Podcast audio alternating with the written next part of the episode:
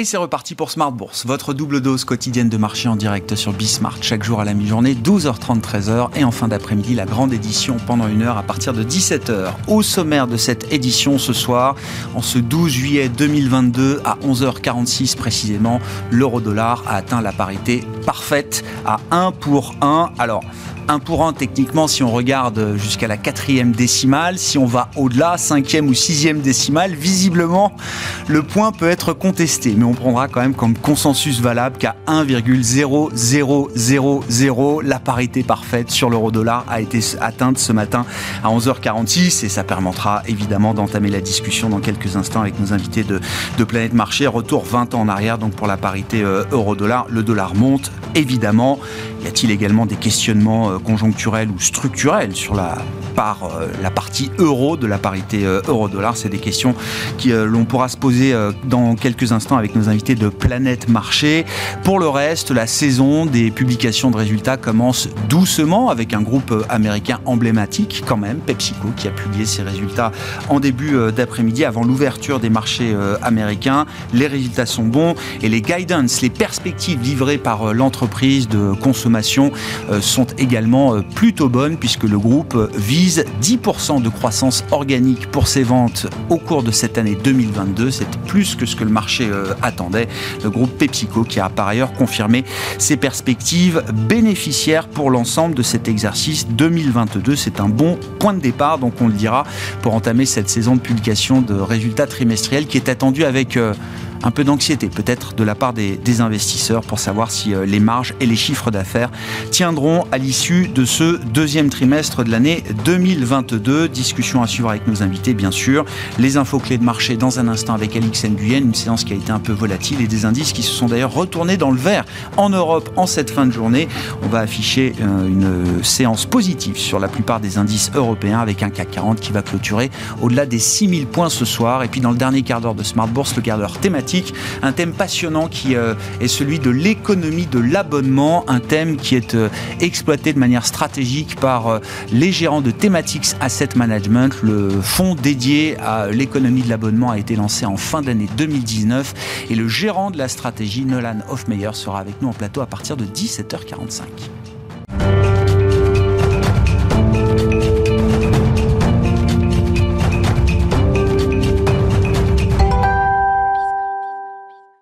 Séance qui se termine donc finalement dans le vert pour les actions européennes. Les infos clés du jour avec Alix Nguyen. Le CAC tente de se stabiliser dans le siège de Wall Street et de poids lourds comme Apple ou Tesla, mais la prudence domine toujours alors que les nouvelles mesures de restriction dans plusieurs villes chinoises nourrissent la perspective d'un ralentissement de la croissance et de la demande. Les matières premières et plus particulièrement le pétrole sont impactées. Pour rappel, ce matin, l'euro est tombé à 1 dollar, un niveau historiquement bas depuis l'année de sa mise en circulation. L'euro se trouve entre autres plombé par un très mauvais indicateur de sentiment, le ZOO en Allemagne. Euh, ce dernier connaît une chute plus lourde que prévu et ressort en juillet à moins 53,8. L'évaluation de la situation économique en Allemagne s'est également fortement dégradée. L'indice dédié s'établit à moins 45,8, soit 18,2 points de moins qu'en juin. Le rendement de l'emprunt américain à 10 ans se détend et revient sous le seuil de 3%, et ce, à la veille de la publication de la statistique des prix à la consommation de juin aux États-Unis et à deux jours des premières publications de résultats des banques américaines au titre du deuxième trimestre. Sur le front des valeurs à suivre, plus forte baisse du SRD, Technip Énergie décroche entraînée par le plongeon à Milan de plus de 41% de sa IPM, dont l'augmentation de capital de 2 milliards d'euros n'a pour l'instant été souscrite qu'à hauteur de 70%. Le résultat final sera connu vendredi. Bonduel annonce qu'il n'atteindra pas les objectifs de croissance annuelle qu'il s'était fixés. Le groupe fait les frais de la hausse de ses coûts de production et de ses activités de frais en Amérique du Nord. Son titre recule. Dans le secteur automobile, les ventes de Renault connaissent un recul de 16,5% hors Russie sur les six premiers mois de l'année. Celle du groupe, quant à elle, s'affiche en baisse de 12% à périmètre équivalent. Renault est lourdement impacté par la crise des semi-conducteurs. Thales a signé un accord pour acquérir la société néerlandaise One Welcome pour un montant de 100 millions d'euros. Celui-ci vise à renforcer son activité dans la cybersécurité. Et puis EDF poursuit son envol lié à l'annonce du projet projet de renationalisation du gouvernement. L'État pourrait débourser plus de 8 milliards d'euros afin de racheter les parts des actionnaires minoritaires. Tendance, mon ami, deux fois par jour, les infos clés de marché à 12h30 et 17h avec Alix Nguyen dans Smart Bourse sur Bismart.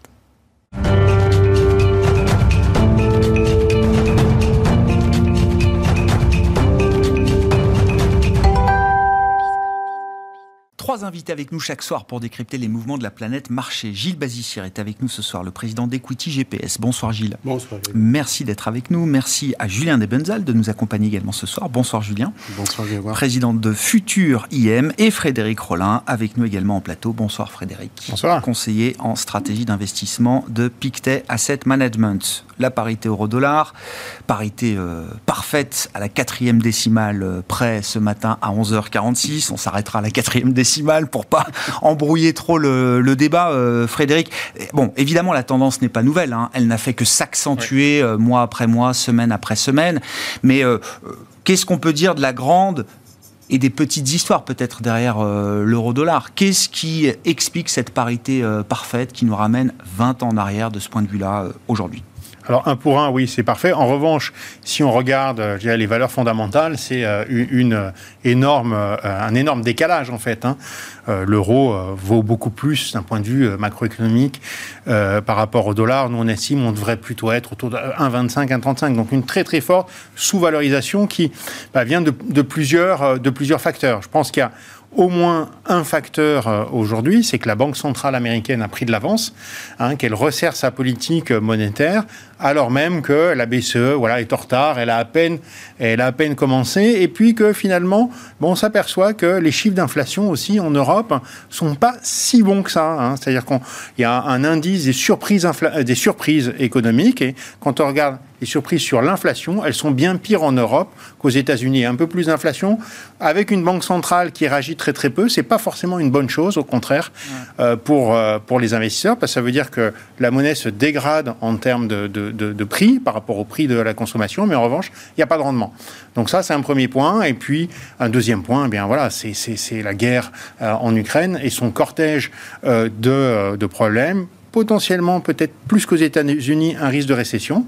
Hein, on nous coupe le gaz. Qu'est-ce mhm. qu'on fait? Ben, L'Allemagne va avoir des problèmes économiques euh, majeurs hein, et peut-être une récession en Europe en raison de ceci. Et puis, euh, voilà, un moral euh, général, voilà, d'avoir la guerre à ses portes, qui pèse aussi sur la confiance des entrepreneurs et des consommateurs. Et le scénario, ce qu'on a appelé à un moment le scénario blackout, hein, rupture d'approvisionnement en gaz non souhaité, brutale, du gaz en provenance de Russie vers, vers l'Europe c'est un scénario qui a gagné en probabilité ces derniers jours, ces dernières semaines. Il a toujours été présent depuis le début de la guerre, mais c'est vrai que si on cherche à comprendre l'accélération du mouvement sur l'euro-dollar, est-ce que ce, scénario-là, cette idée-là, y a participé un peu Oui, bah, les, discours, je dirais, entre l'Europe et, la Russie ne s'arrangent pas. On a eu euh, le, le, grand rendez-vous de l'OTAN, 29 et 30 juin, où l'OTAN quand même a été assez sévère avec la Russie.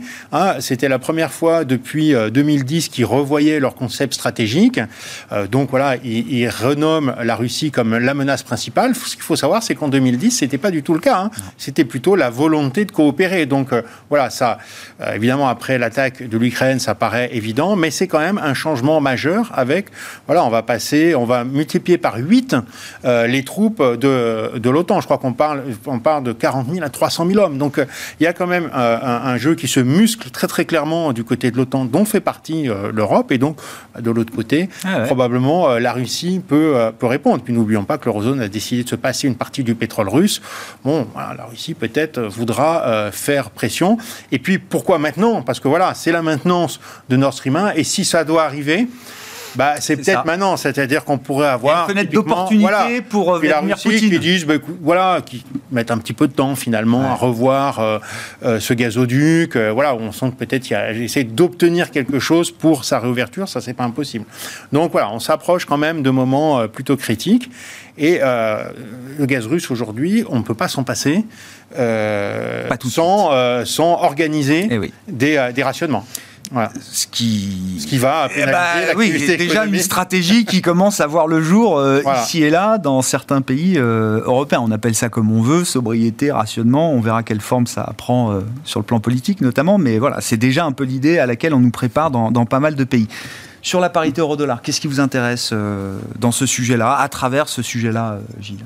Euh, ce qui m'intéresse, c'est en effet ce qui a été mentionné, hein, ce sont les déséquilibres euh, planétaires en termes de politique monétaire. Euh, et le fait que dès qu'on décorrèle artificiellement l'économie mondiale et, les différentes, ces différentes zones, eh bien on, introduit des, on introduit des biais qui peuvent se, qui cherchent à se corriger euh, euh, via d'autres phénomènes. Euh, parce que l'économie est un, est un système global. Et donc là, on a, le, fait que la Banque centrale américaine soit en avance de la Banque centrale européenne conduit à une espèce de, de, flux sortant du risque européen au sens large et ce faisant du coup à la, réouverture d'un front qui est celui de la cohérence de la zone euro. Euh, Donc ce niveau de faiblesse ou de sous-évaluation de l'euro, il faut considérer qu'elle ramène sur le devant de la scène des interrogations un peu euh, natives, euh, structurelles, liées à l'intégrité de l'euro. Absolument, d'autant que ça s'accompagne d'un discours sur des mesures pouvant être prises mais non encore déterminées quant à la quand on a une maîtrise d'une forme de fragmentation de la zone euro, hein, c'est un terme qui est quand même, le terme lui-même est chargé, mmh. Mmh. Euh, évoque de, mauvais souvenirs. Euh, et donc nous, on en tire comme euh, conséquence d'un point de vue qualitatif hein, et stratégique qu'on n'est pas obligé d'être investi dans toutes, nécessairement dans toutes les zones et dans, sur tous les secteurs, et que le monde est vaste, et qu'il y a beaucoup de pays, de valeurs, qui, euh, qui, qui, euh, qui ont, structurellement, qui représentent un risque beaucoup plus faible mm. que certaines valeurs les plus risquées dans la zone euro et en particulier dans la zone sud. et maintenant l'Allemagne qui en effet touché au, touché au, premier chef hein, par, par le, le, conflit avec, avec la Russie qui devient source de faiblesse aujourd'hui pour la zone euro. Sachant que l'euro a été bâti sur la notion d'excédent courant euh, allemand, du modèle Bundesbank, etc. Absolument. Aujourd'hui, ces piliers-là sont, remis, euh, sont remis en cause. Tout à fait. Ouais. Qu'est-ce qui vous intéresse euh, à votre tour, euh, Julien, dans ce, alors cette discussion, c'est même cette fascination qu'on a sur le marché chez les opérateurs de marché. toute la journée, on a passé le, temps devant nos écrans pour voir ce moment où la parité serait atteinte. Bon, je sais pas ce que ça en dit des comportements et de la, psychologie des opérateurs de marché qui peuvent se fasciner pour ce, genre de mouvement. Mais au-delà de ça, qu'est-ce qui vous intéresse? Est-ce que c'est la tendance de l'euro? Est-ce que c'est la tendance du dollar, peut-être, contre toute euh, devise? Et est-ce que, je ne sais pas, est-ce que la force du, dollar, s'il faut considérer la force du dollar, est quelque chose qui s'inscrit euh, peut-être structurellement pour longtemps, euh, contrairement à ce qu'on entendait il y a quelques mois où la monnaie devait être débasée, euh, la fin du dollar, etc. etc. Oui, je, vous vous souvenez de ce moment-là Mais parler, parler, du dollar et puis avoir un avis tranché, c'est déjà difficile, mais alors en ce moment. Euh, déjà, c'est un premier point. Je, dois tout de suite reconnaître que ce qui se passe depuis un mois, euh, au moins sur les actions et l'échange, euh, correspond pas du tout au diagramme cyclique sur lequel je travaille euh, en permanence. je veux dire par là que la rupture sur l'euro-dollar des 1,05, le fait de passer en dessous des plus bas de 2016-2017, euh, et quelque chose qui était inattendu pour moi. Voilà, ça n'appartient pas euh, au raisonnement. Euh, si ça perdure, cette situation de, force du dollar, hein, il, va falloir que je m'interroge justement sur l'ensemble du dispositif cyclique, parce que c'est vraiment une, c'est plus qu'une fausse note. Hein. D'accord. Une dissonance très D'accord. Euh, la raison, je, l'ai évoqué à différentes, enfin, sous différentes formes, mais la raison, c'est que la première partie du cycle inflationniste, c'est 2000-2008, la seconde, c'est 2016-2025-27 à peu près. Dans ces parties-là, en théorie, le dollar ne peut pas être aussi fort. Voilà. alors, on n'a malheureusement pas assez d'éléments sur les cycles euh, d'inflation antérieure pour être catégorique, mais on sait que ça n'est pas cohérent. Donc c'est un, problème. Alors, je ne vais pas redire ce qui a été déjà dit, mais effectivement, euh, niveau de croissance aux États-Unis, robustesse, euh, nécessité d'une banque centrale qui agit plus fermement, etc., fait que bon, il y a les masses monétaires. Mais je suis pas convaincu qu'en termes de, euh, de budget à monétiser, il y ait tant de différences que ça entre les USA et l'Europe, par exemple, si on fait ce rapport. Donc je ne crois pas que de ce côté-là, il y ait beaucoup de choses à penser le différentiel de taux, finalement, c'est le point juste avant. Le différentiel de taux peut expliquer la conjoncture. C'est-à-dire peut expliquer qu'en ce moment, il se passe ça. Mais euh, la conclusion que je, la seule conclusion que je puisse tirer, en fait, elle a déjà été tirée, je crois, avant. Euh, moi, je crois qu'il y a une prise en compte du risque de guerre en Europe euh, qui est maintenant prégnant au niveau international. Euh, alors, du coup, si je prolonge, c'est ça qui, à mon avis, explique. Du risque ça, ça, veut dire du, risque d'une escalade encore du conflit, peut-être sur plusieurs mois, plusieurs années, plusieurs années. etc. Voilà. Je, je, pense que c'est en train d'être intégré et, c'est ce qui explique la force du dollar. Et alors, du coup, ça m'a amené sur un autre point par rapport à la fragmentation. Alors ça, c'est intuitif, mais c'est quand même du domaine de l'observation des comportements. Euh, si on prend la crise grecque euh, et la manière dont les Allemands étaient capables de dire des choses sur les Grecs, les Italiens, etc., etc., ça on s'en souvient, c'était il y a dix ans.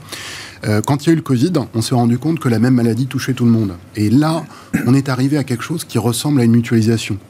je pense que les risques qu'on a de développement du conflit à la fois sur les matières premières, mais aussi du conflit militaire, je pense ce sont des choses qui vont amener une cohérence supplémentaire dans la zone euro.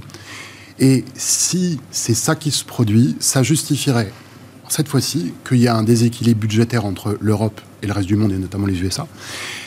Et j'ajouterais à ça le fait que l'impression de valeur morale qu'on donne en Europe sur la transition euh, énergétique, euh, l'impression de valeur morale me semble beaucoup plus forte qu'aux États-Unis. Ce qui veut dire que là aussi, en fait, qu'on soit dans un scénario de défense, hmm. dans une situation de guerre, ou de construction ah dans une transition, on va probablement développer des budgets plus importants. Voilà. Et ah aller peut-être plus dans l'administration encore qu'on ne l'est aujourd'hui. L'administration, voilà, on en parle un petit peu en antenne, mais aller plus loin dans la mainmise euh, de l'Union européenne, des États, dans le fonctionnement de l'économie. Et que cet ensemble de choses fait que Aujourd'hui, pour un investisseur, détenir beaucoup d'euros, c'est pas très logique. En revanche, détenir du dollar, ça fait du sens.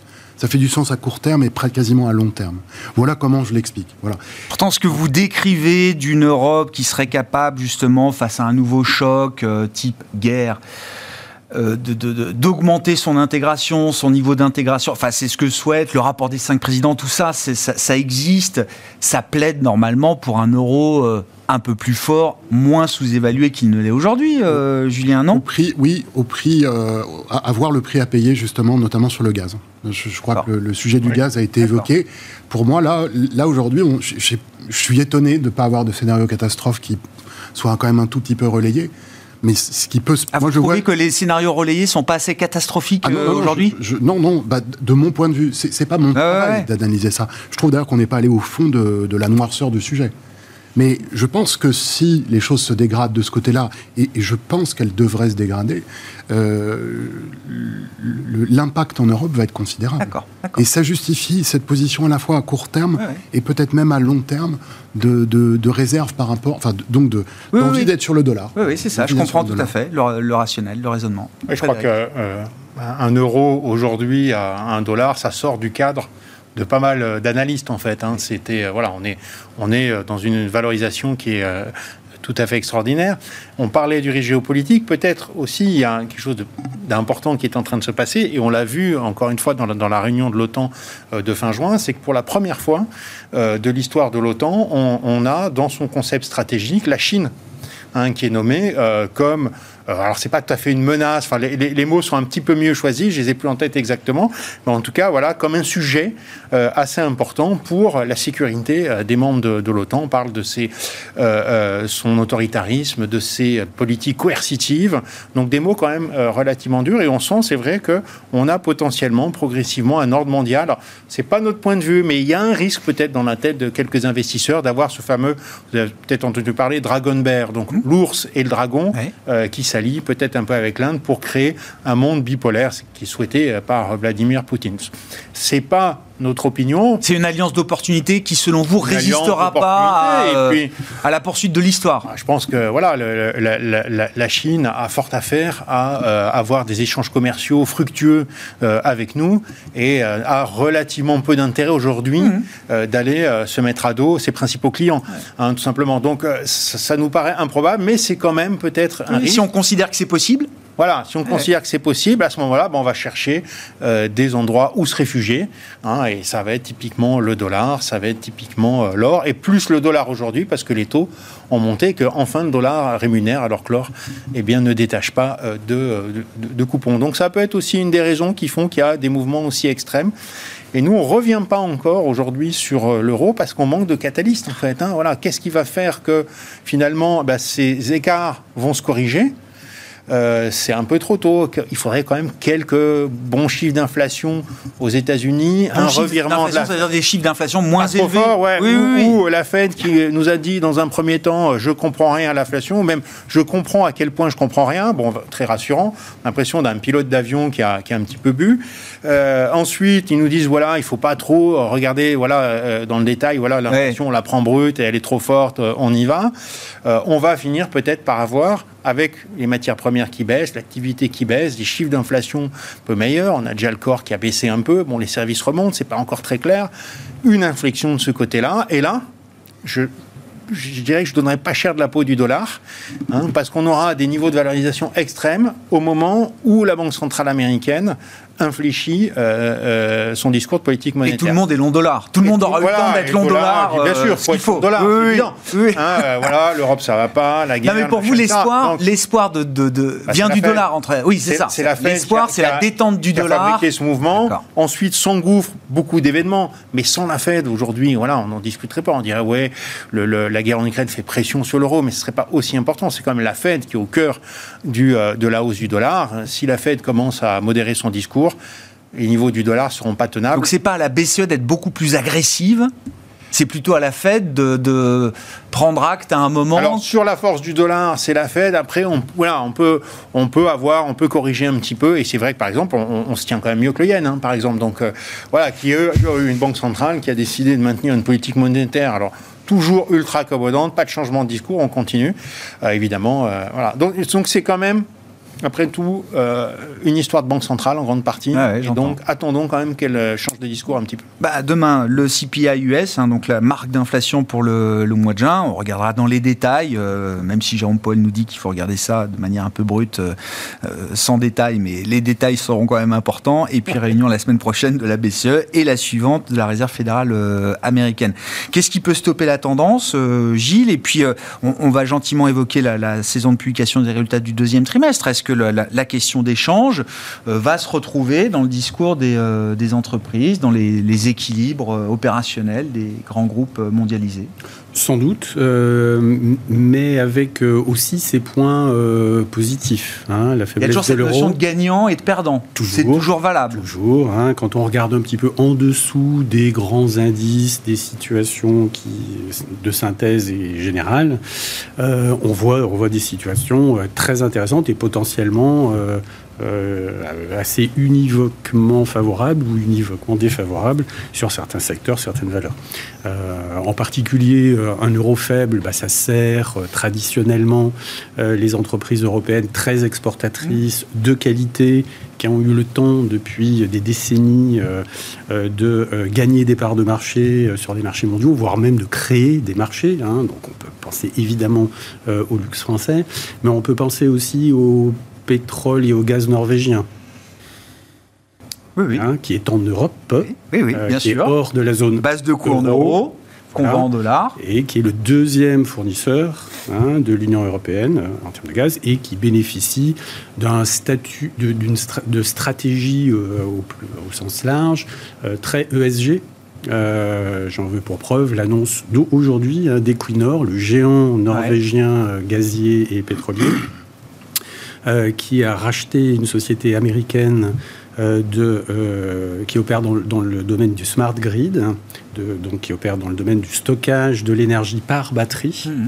avec une et cette société a un pipeline, non pas un parc installé, mais un pipeline de 4 gigawatts de puissance électrique c'est 7% du parc nucléaire français. Non pas en production, ah hein, mais en capacité de stockage euh, de, euh, de, production d'énergie intermittente. Donc là, on voit... Euh, on, voit et, et la transformation de ces groupes. La transformation de ces groupes, le fait qu'ils il bénéficient d'une base réglementaire,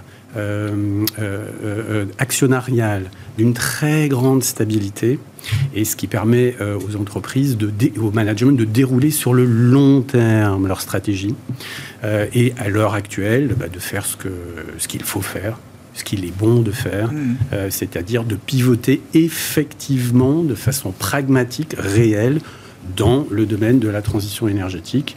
Et euh, bah, sont, ce sont des entreprises qui sont euh, largement, euh, qui en tirent les bénéfices, pas seulement en termes de perspectives de croissance ou de, maintien de perspectives de croissance à moyen et à long terme, bien évidemment, mais également en termes de multiples acceptables par leurs actionnaires. Hein, au sens large, euh, qui peuvent très bien être euh, en dehors de la Norvège. Hein, oui, oui. En, l'occurrence, hein, pour cette société. Oui, Eux, ils sont, alors, ils sont en Norvège, et puis c'est la couronne norvégienne, mais payer à l'euro d'une certaine manière Ou payer entre l'euro et une valeur dollar, et une valeur pétrole, pardon. Hein, donc, euh, en effet, donc là, on bénéficie également, hein, un investisseur en euros bénéficie sur le long terme euh, d'un biais, euh, d'un biais plutôt haussier hein, sur ce type de, de devise, avec, je le rappelle, une, des, des, finances publiques extraordinairement saines, des surplus budgétaires depuis 20 ans accumulés et non pas des déficits budgétaires accumulés.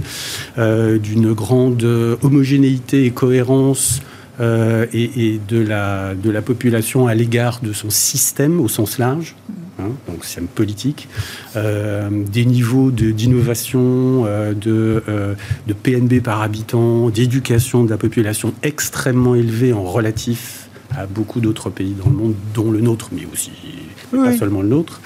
Euh, Tout ce qui était très boring encore euh, il y a quelques années, mais qui prend une dimension nouvelle euh, dans le monde aujourd'hui. Bien sûr, et puis des PNB, par habitant très supérieurs également aux PNB par habitant de, la moyenne d'Europe, ce qui fait que ce sont des marchés qui, pour les pays du nord, du nord de l'Europe en général, mais on peut inclure la Suisse aussi ou les Pays-Bas, sont des marchés qui sont extrêmement attractifs et qui d'ailleurs nourrissent beaucoup d'entreprises mondiales.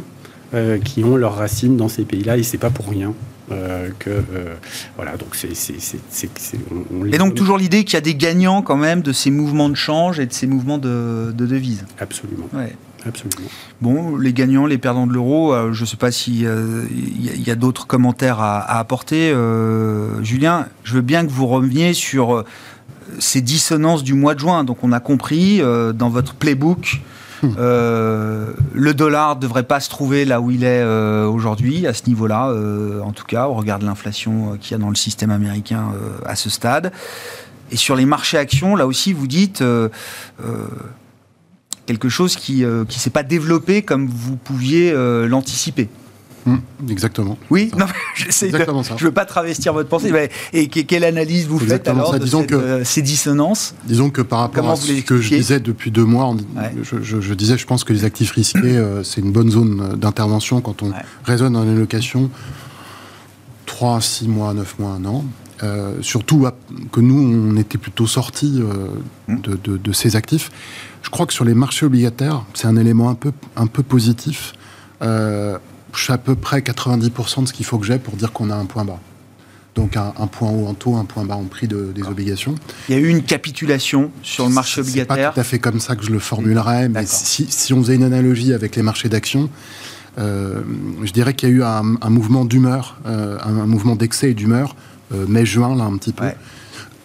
qui est assez, voilà, qui est, effectivement analogue à une capitulation, mais ça, c'est dans d'autres termes. En tout cas, on a quelque chose d'assez fort qui est arrivé là. C'est l'élément euh, positif de, l'analyse. Maintenant, euh, pour nous, le, ralentissement économique euh, dont on parlait l'an dernier, pour nous, il est en pleine maturité à la fin de ce, du, premier semestre, juste derrière nous. Alors, on, est à trois mois près. ce qui veut dire que comme les marchés d'actions sont à six mois, que les marchés d'actions restent sous pression en ce moment, franchement, ça, je ne sais pas pourquoi. Je ne le comprends pas. Pour moi, cette, euh, ce ralentissement économique, il n'est pas du tout. Alors, nous l'avons anticipé parce qu'il appartient au cycle économique, c'est notamment le cycle de Kitchen, mais il n'a absolument rien à voir avec les banques centrales. Aujourd'hui, l'action de la, de la Banque fédérale américaine, pour moi, ne se retrouve pas dans le niveau économique. Hmm. Elle peut, si elle est plus agressive dans le temps, plus longtemps, se retrouver dans quelques mois, éventuellement même sur plus, dans quelques trimestres. Hmm. Mais ce qu'on voit aujourd'hui n'est pas le, le pas lié au de, de la Fed. Voilà. Et, et, j'irais même, s'il se rajoute la complexité pour moi justement de, de faire la synthèse, c'est que ce que les banques centrales ont toujours dit, c'est la normalisation de la politique monétaire.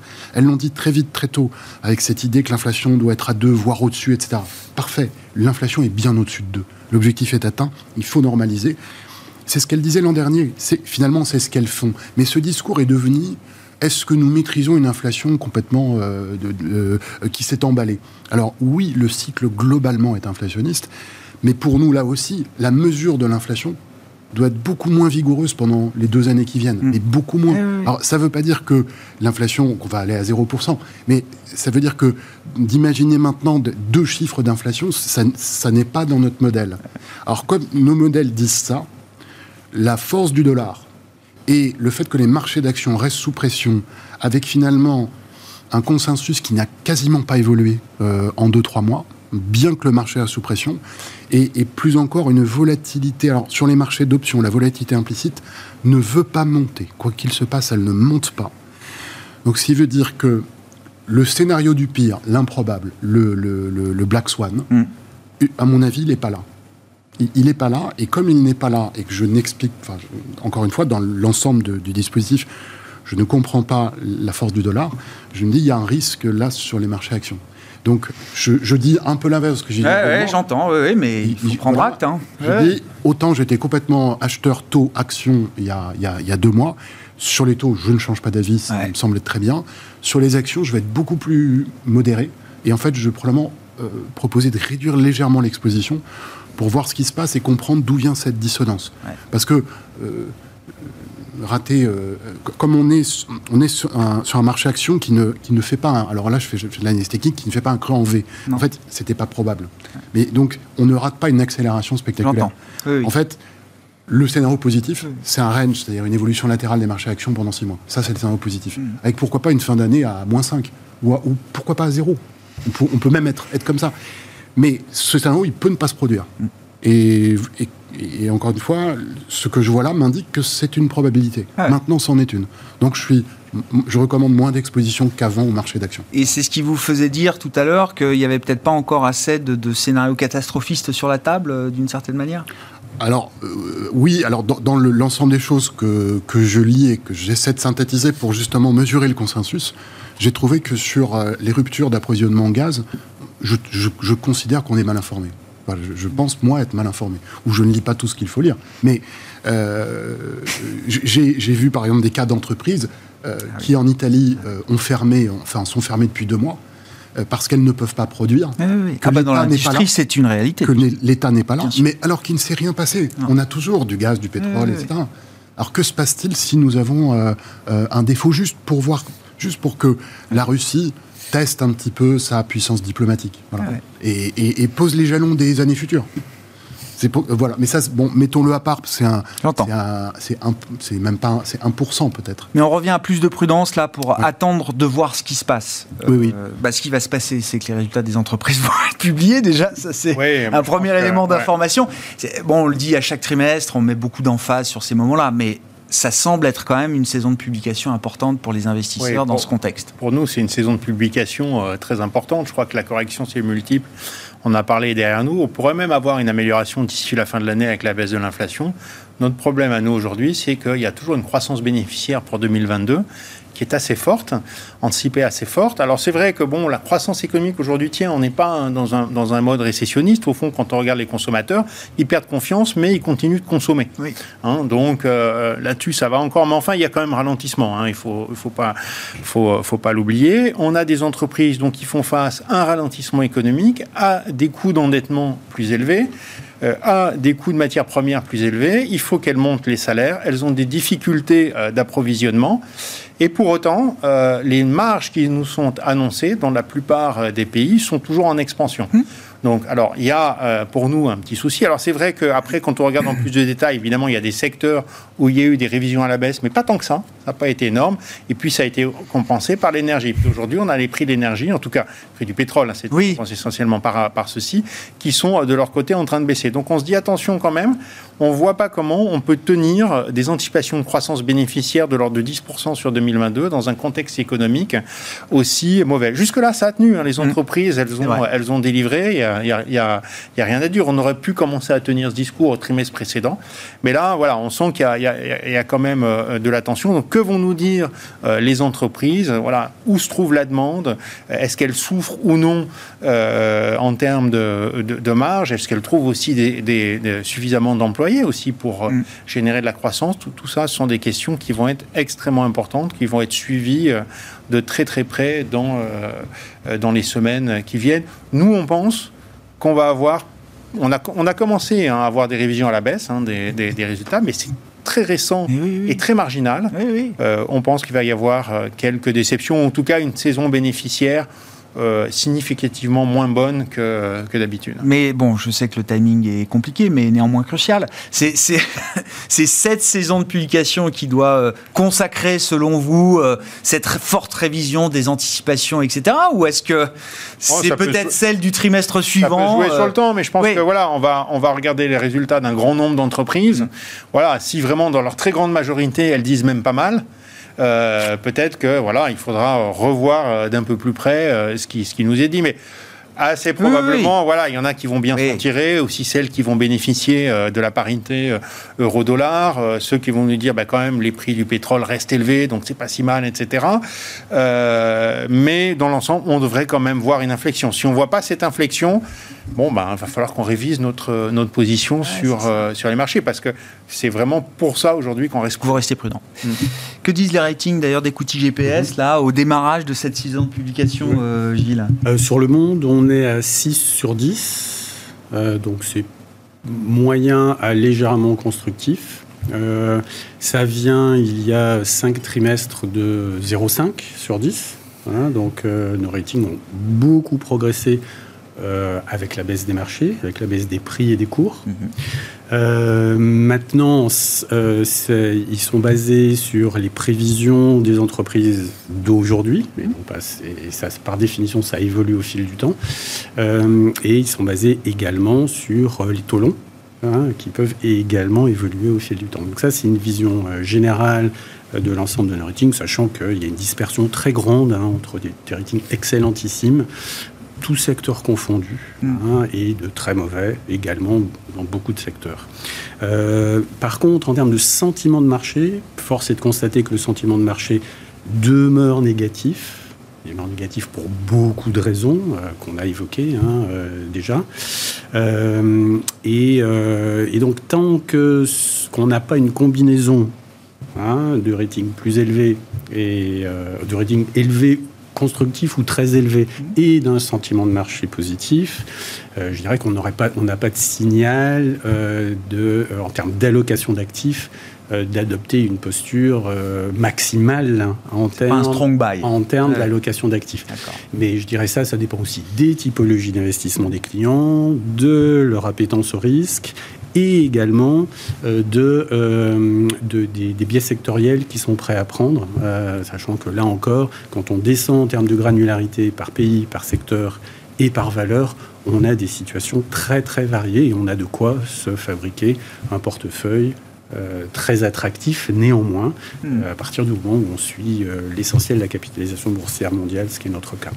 En matière de stratégie d'investissement, Julien, donc peut réexpliquer. Hein. vous avez euh, décidé de, de, revenir à quelque chose d'un peu plus prudent que ce que vous suggériez il y a euh, quelques semaines, quelques mois euh, à peine. Est-ce qu'il y a l'idée d'un match value growth toujours à travers la stratégie action Est-ce que le match est ailleurs désormais? On a revu un peu de duration longue revenir, retrouver de l'intérêt. Le point de départ, c'est Covid. Euh, l'arrivée de Covid en Occident, c'est mars 2020. Et entre ce moment-là et il y a hum, deux semaines, les marchés obligataires ont perdu 20% à peu près. Euh, avec un sentiment, comme je disais tout à l'heure, un, petit peu extrême euh, sur la toute dernière patte. Donc c'est un peu un, c'est un peu c'est en fait ce qu'on attendait pour enfin revenir sur le marché obligataire. Et c'est déjà quand même pas si mal d'avoir un marché sur lequel on peut revenir.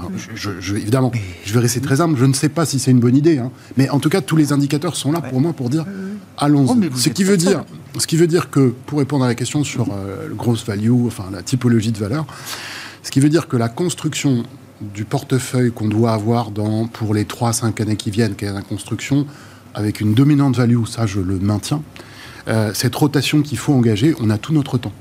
On a tout notre temps parce que la partie dite croissance, qui est plus sensible au taux d'intérêt, ne euh, va pas euh, poser de problème majeur, mhm. en, tout cas pas dans les, je dirais 12, même peut-être 24 mois qui viennent. Voilà. Mhm. Mais voilà, l'enchaînement futur, donc nouvelle inflation encore plus structurelle, euh, relocalisation, nationalisation, enfin nationalisation en tout cas, effet local contre effet global.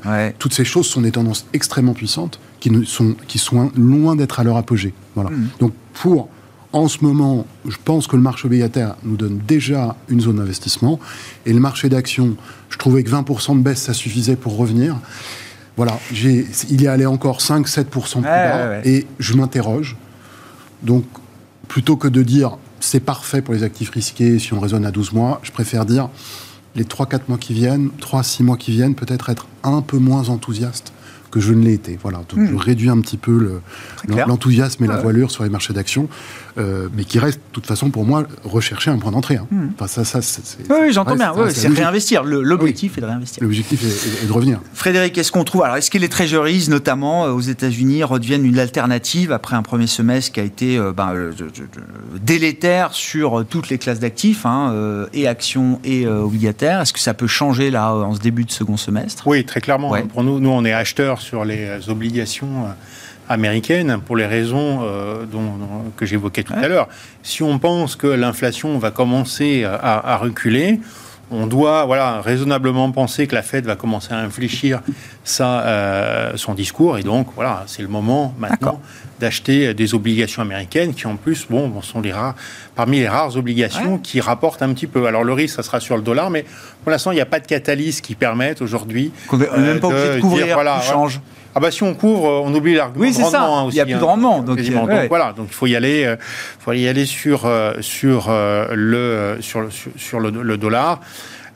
donc voilà, et, c'est, je dirais, le seul marché obligataire aujourd'hui qui a un petit peu ah, notre grâce, puisque en Europe, on a quand même une BCE qui devrait faire le chemin inverse, hein, avec une inflation euh, qui est euh, plutôt plus forte euh, qu'attendue. Donc peut-être un, peu de pression sur les marchés obligataires européens.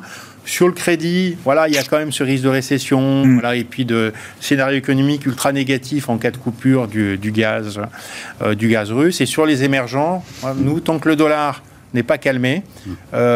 les émergents, il faut faire attention. Hors Chine. Alors, hors Chine, hein. hors Chine. Mais bon, est-ce que la Chine est un pays émergent? Voilà. Euh, mais en tout cas, sur les émergents, enfin, en tout cas, il n'est pas dépendant du dollar comme, euh, comme beaucoup euh, de pays, de pays émergents. On traite la Chine à part. Ouais, on traite la Chine à part aujourd'hui, hein, puisque voilà, et puis c'est pas un pays, par exemple, où, comme en Amérique latine, on a beaucoup d'inflation encore aujourd'hui. La Chine, en revanche, on s'y réintéresse. On revient sur, alors c'est les actions hein, chinoises essentiellement, pas tellement sur la devise chinoise, puisqu'on a une banque centrale chinoise qui est en train d'assouplir fortement sa politique monétaire. Pas très bon pour la devise, mais en tout cas, plutôt bon pour l'économie. Euh, des gouvernements locaux qui sont de nouveau autorisés à emprunter beaucoup plus. Donc la mise en place d'un démarrage de euh, dépenses d'infrastructures. Donc euh, des autorités qui prennent enfin la mesure du ralentissement économique euh, auquel elles hmm. font face. Et d'ailleurs, on a vu des PMI rebondir fortement. On voit l'immobilier, certains indicateurs, alors un peu avancés, l'immobilier un peu précis. C'est pas encore un mouvement d'ensemble, mais par exemple, les espaces vendus, euh, les mètres carrés vendus ont très très fortement remonté sur les données hebdomadaires. Ah et donc, il y, a, des choses comme ça qui sont un peu meilleures sur, euh, sur la Chine.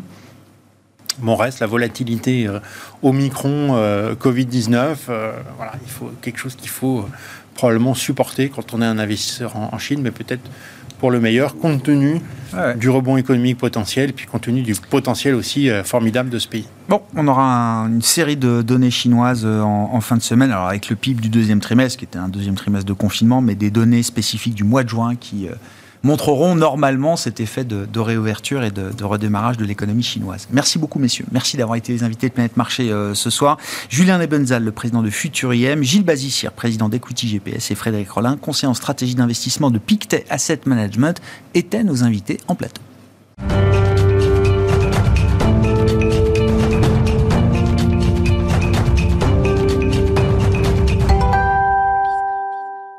Le dernier quart d'heure de Smart Bourse. Chaque soir, c'est le quart d'heure thématique. Le thème ce soir est un thème passionnant, c'est celui de l'économie de l'abonnement, un thème qui est euh, exploité en matière de stratégie d'investissement chez Thematics Asset Management depuis la fin de l'année 2019 avec une stratégie et un fonds dédié justement à l'économie de l'abonnement. Le fonds s'appelle Thematics Subscription Economy et euh, son gérant Nolan Hofmeyer est avec nous en plateau. Nolan, bonsoir.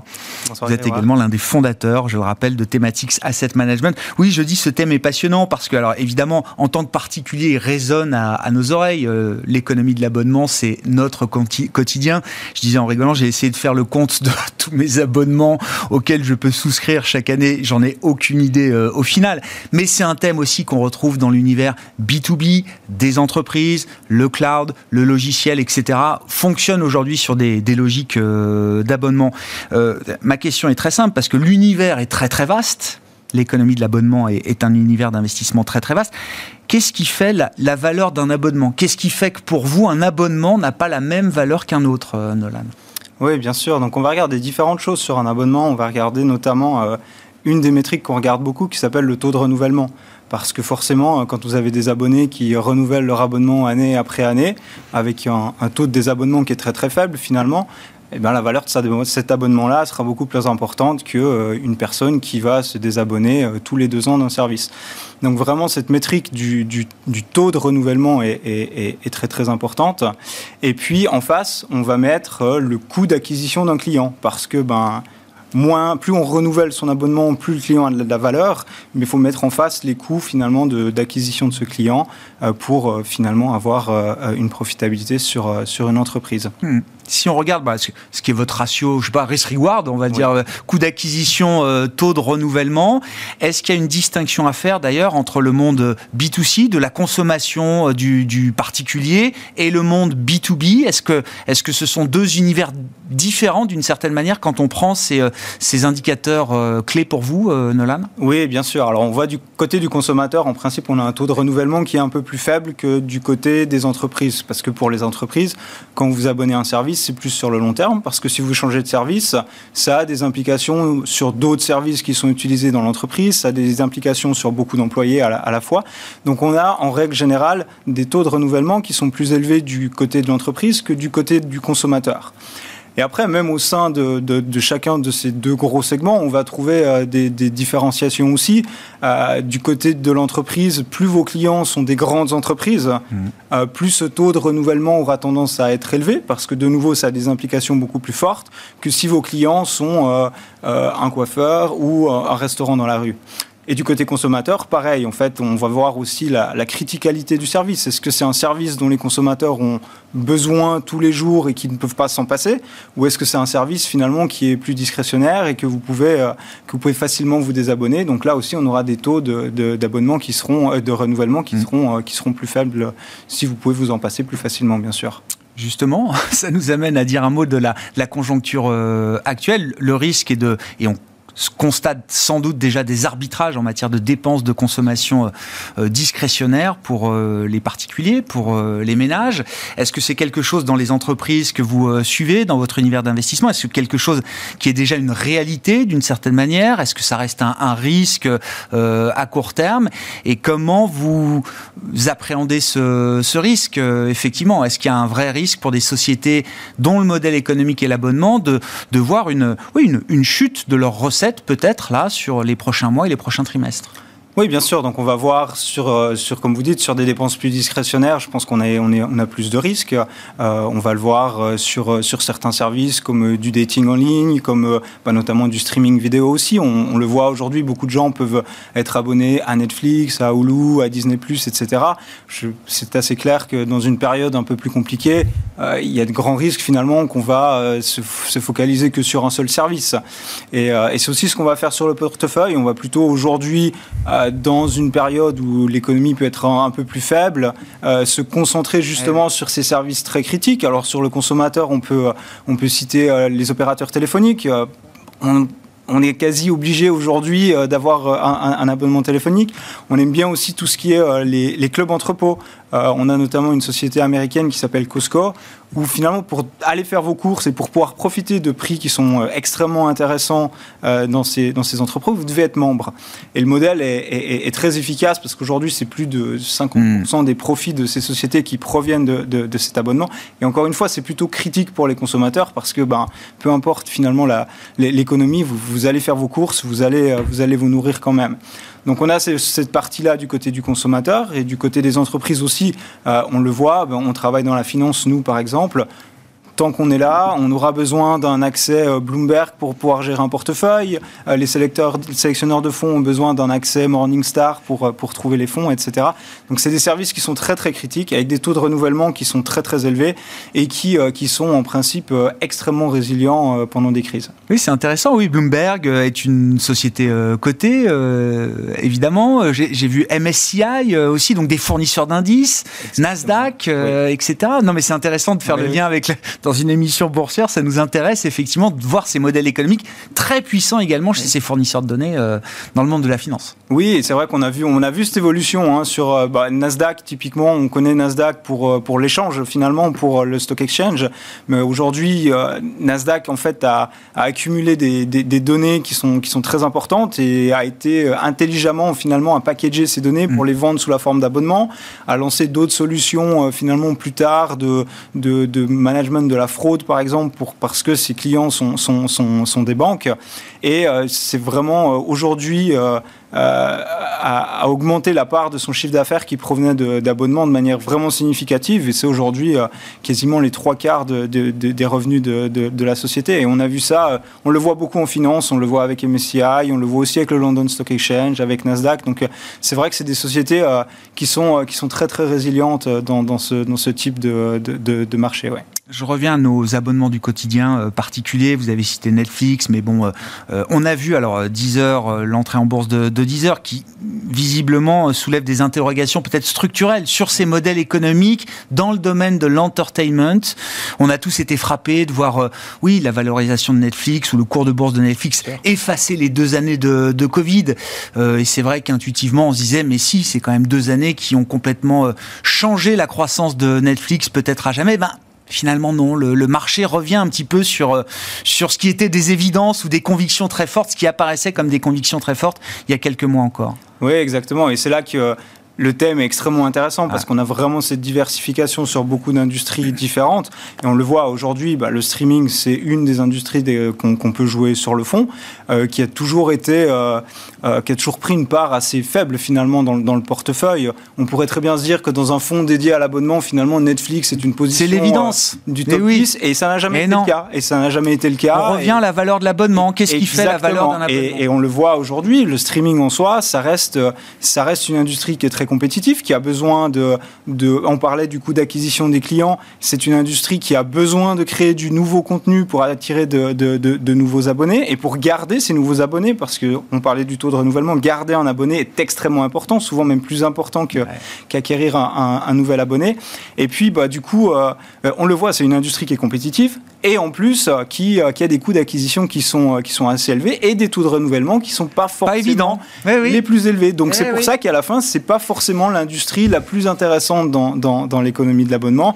Et c'est aussi pour ça qu'on n'a jamais eu une exposition très très forte à, ce, à ce segment-là. Et voilà, on n'a pas participé à 10 heures par exemple non plus. Donc, euh, donc voilà. Donc c'est vrai que c'est, ça, ça, montre vraiment cette diversification et cette diversité du type de modèle qu'on peut trouver même dans les modèles de l'abonnement. À propos de garder ses abonnés, euh, on l'a tous vécu euh, plus ou moins, mais la, comment dire la, capacité à ne pas se désabonner facilement. Euh, alors, est-ce que ça fait encore partie de stratégies euh, d'entreprise Est-ce que ce sont encore des pratiques courantes? Et en tant qu'investisseur, comment vous regardez ces situations-là? Si ce sont des réelles stratégies d'entreprise On se dit, bon, bah, finalement, ça permet de garder euh, l'abonné plus facilement pour l'entreprise. C'est aussi un risque peut-être de réputation à terme? Non, exactement. Je pense que ça reste, ça reste une stratégie très court terme parce que finalement. Et ça reste une pratique courante. Ça reste. Je pense rendre compliqué le chemin de non, désabonnement. Ça, reste, ça reste c'est toujours moins courant, on dira, parce qu'on le voit aujourd'hui, c'est vraiment, bah, si vous avez, euh, si c'est difficile pour vous de vous désabonner, le jour où vous y arrivez, c'est clair que vous allez plus vous réabonner. Donc c'est une stratégie qui est très très court-termiste, et c'est clairement pas sur le type de société qu'on veut investir, et c'est pas les sociétés qui ont du succès sur le long terme. Euh, donc euh, donc on le voit, on a plutôt, je dirais qu'on voit plutôt l'effet inverse. Alors on parlait de Netflix, Netflix typiquement aujourd'hui, si vous n'utilisez pas le service du tout pendant plusieurs mois Netflix va automatiquement vous désabonner sans que vous-même ayez à le faire. Donc on, voit vraiment plutôt cette, euh, ces, fournisseurs à, vouloir aider les, personnes à se désabonner. Et je pense une autre industrie qui me vient en tête, qui, est intéressante, c'est l'industrie des salles de sport, où là aussi on, on a cette habitude d'avoir beaucoup de mal de se désabonner. Et on voit aujourd'hui que les acteurs qui ont tendance à prendre des parts de marché, que ce soit, que ce soit aux États-Unis, ah, que ce soit en Europe, c'est finalement ceux qui proposent des abonnements très flexibles, qui se permettent de désabonner vraiment euh, d'un mois à l'autre. Et, et, on voit que c'est ce qui plaît aux consommateurs et c'est finalement la stratégie. Ça vient une source de création de valeur. Faciliter le désabonnement d'une certaine manière, ou rendre flexible l'abonnement et le désabonnement, c'est une création de c'est une source de création de valeur. Et vous rendez aussi facile le réabonnement. Et oui, qui est, aussi très important, qui est aussi très important. C'est la fluidité qui marche dans les deux sens. Donc, euh, donc c'est vrai que on, va plutôt se, se positionner sur ces modèles-là, bien sûr. Bon, vous avez deux ans et demi de recul sur la, la, stratégie du fonds, euh, Nona. Alors c'est intéressant parce que en deux ans et demi, vous avez vécu un concentré de stress test de, de marché entre la période pandémique, euh, la réouverture euh, et puis aujourd'hui une ambiance qui reste quand même compliquée. Qu'est-ce que vous retenez du comportement justement de la stratégie depuis donc fin 2019, c'est le lancement du fonds Oui, non, bah, bah c'était intéressant. C'est vrai, comme vous dites, on a, on a un stress test finalement de, de, plein de, différents environnements de, marché en, en, en deux ans et demi je pense qu'on en retient vraiment deux caractéristiques importantes pour ce produit. La première, c'est la résilience de ce type de, modèle. C'est des revenus récurrents. Si vous avez des taux de renouvellement qui sont élevés, c'est du chiffre d'affaires qui revient année après année et que vous pouvez prédire. Parce que vous savez qu'en moyenne, 60, 70, 80% de vos clients vont renouveler. Donc vous pouvez avoir cette, cette visibilité sur votre chiffre d'affaires futur, ce qui va vous permettre de continuer d'investir. Mmh. Et c'est quelque chose que bah, forcément les CEO apprécient grandement et ça leur permet de, de sortir de ces situations plus compliquées en ayant continué d'investir et de sortir des crises avec des produits qui sont, euh, qui sont dans bien meilleure position. Donc vraiment, cette résilience, on, a, pu la, on, a pu la voir en tout début du, du, du, Covid, où euh, quasiment toutes les sociétés du portefeuille, et même celles qui bénéficiaient pas forcément du, euh, du Covid, mm. ont été capables de, de, donner des, des, guidance au marché, alors que la plupart des entreprises standards, finalement, n'étaient plus capables. Donc ça, c'est cette première caractéristique qui, qui, était très très claire pour nous. Et puis la deuxième, je dirais que c'est la non-cyclicalité finalement de ce produit, et ce qui fait du sens, parce que l'idée d'un abonnement, c'est finalement de ne pas avoir ces cycles de beaucoup de personnes vont acheter en même temps et beaucoup de personnes ne vont plus acheter en même temps. C'est vraiment de lisser votre chiffre d'affaires sur, sur le long terme, mais ce qui fait que euh, dans des périodes de, boom cyclique, eh ben forcément, on a des sociétés qui, vu qu'elles n'ont pas forcément euh, été mauvaises dans les, dans, les, dans les périodes de récession, vont pas rebondir de la même manière. Mmh. Et ça, c'est quelque chose qu'on a pu voir, notamment dans le premier semestre 2021, où euh, lorsqu'on a un boom cyclique comme ça, euh, les sociétés n'en profitent pas. Mais c'est sûr que sur le long terme, en tout cas pour les, les gérants de ces sociétés, bah, cette, euh, cette, visibilité reste hyper attractive. Il y a moins de bêta, moins de volatilité, et c'est ce que beaucoup d'investisseurs recherchent aussi quand ils, quand ils veulent déployer des investissements. Merci beaucoup Nolan, merci d'être venu évoquer donc ce thème de l'économie de l'abonnement exploité à travers la stratégie Thematics Subscription Economy. Nolan Hofmeyer, gérant de la stratégie chez Thematics Asset Management et fondateur, cofondateur de Thematics AM, était avec nous, l'invité du dernier quart d'heure de Smart Bourse ce soir.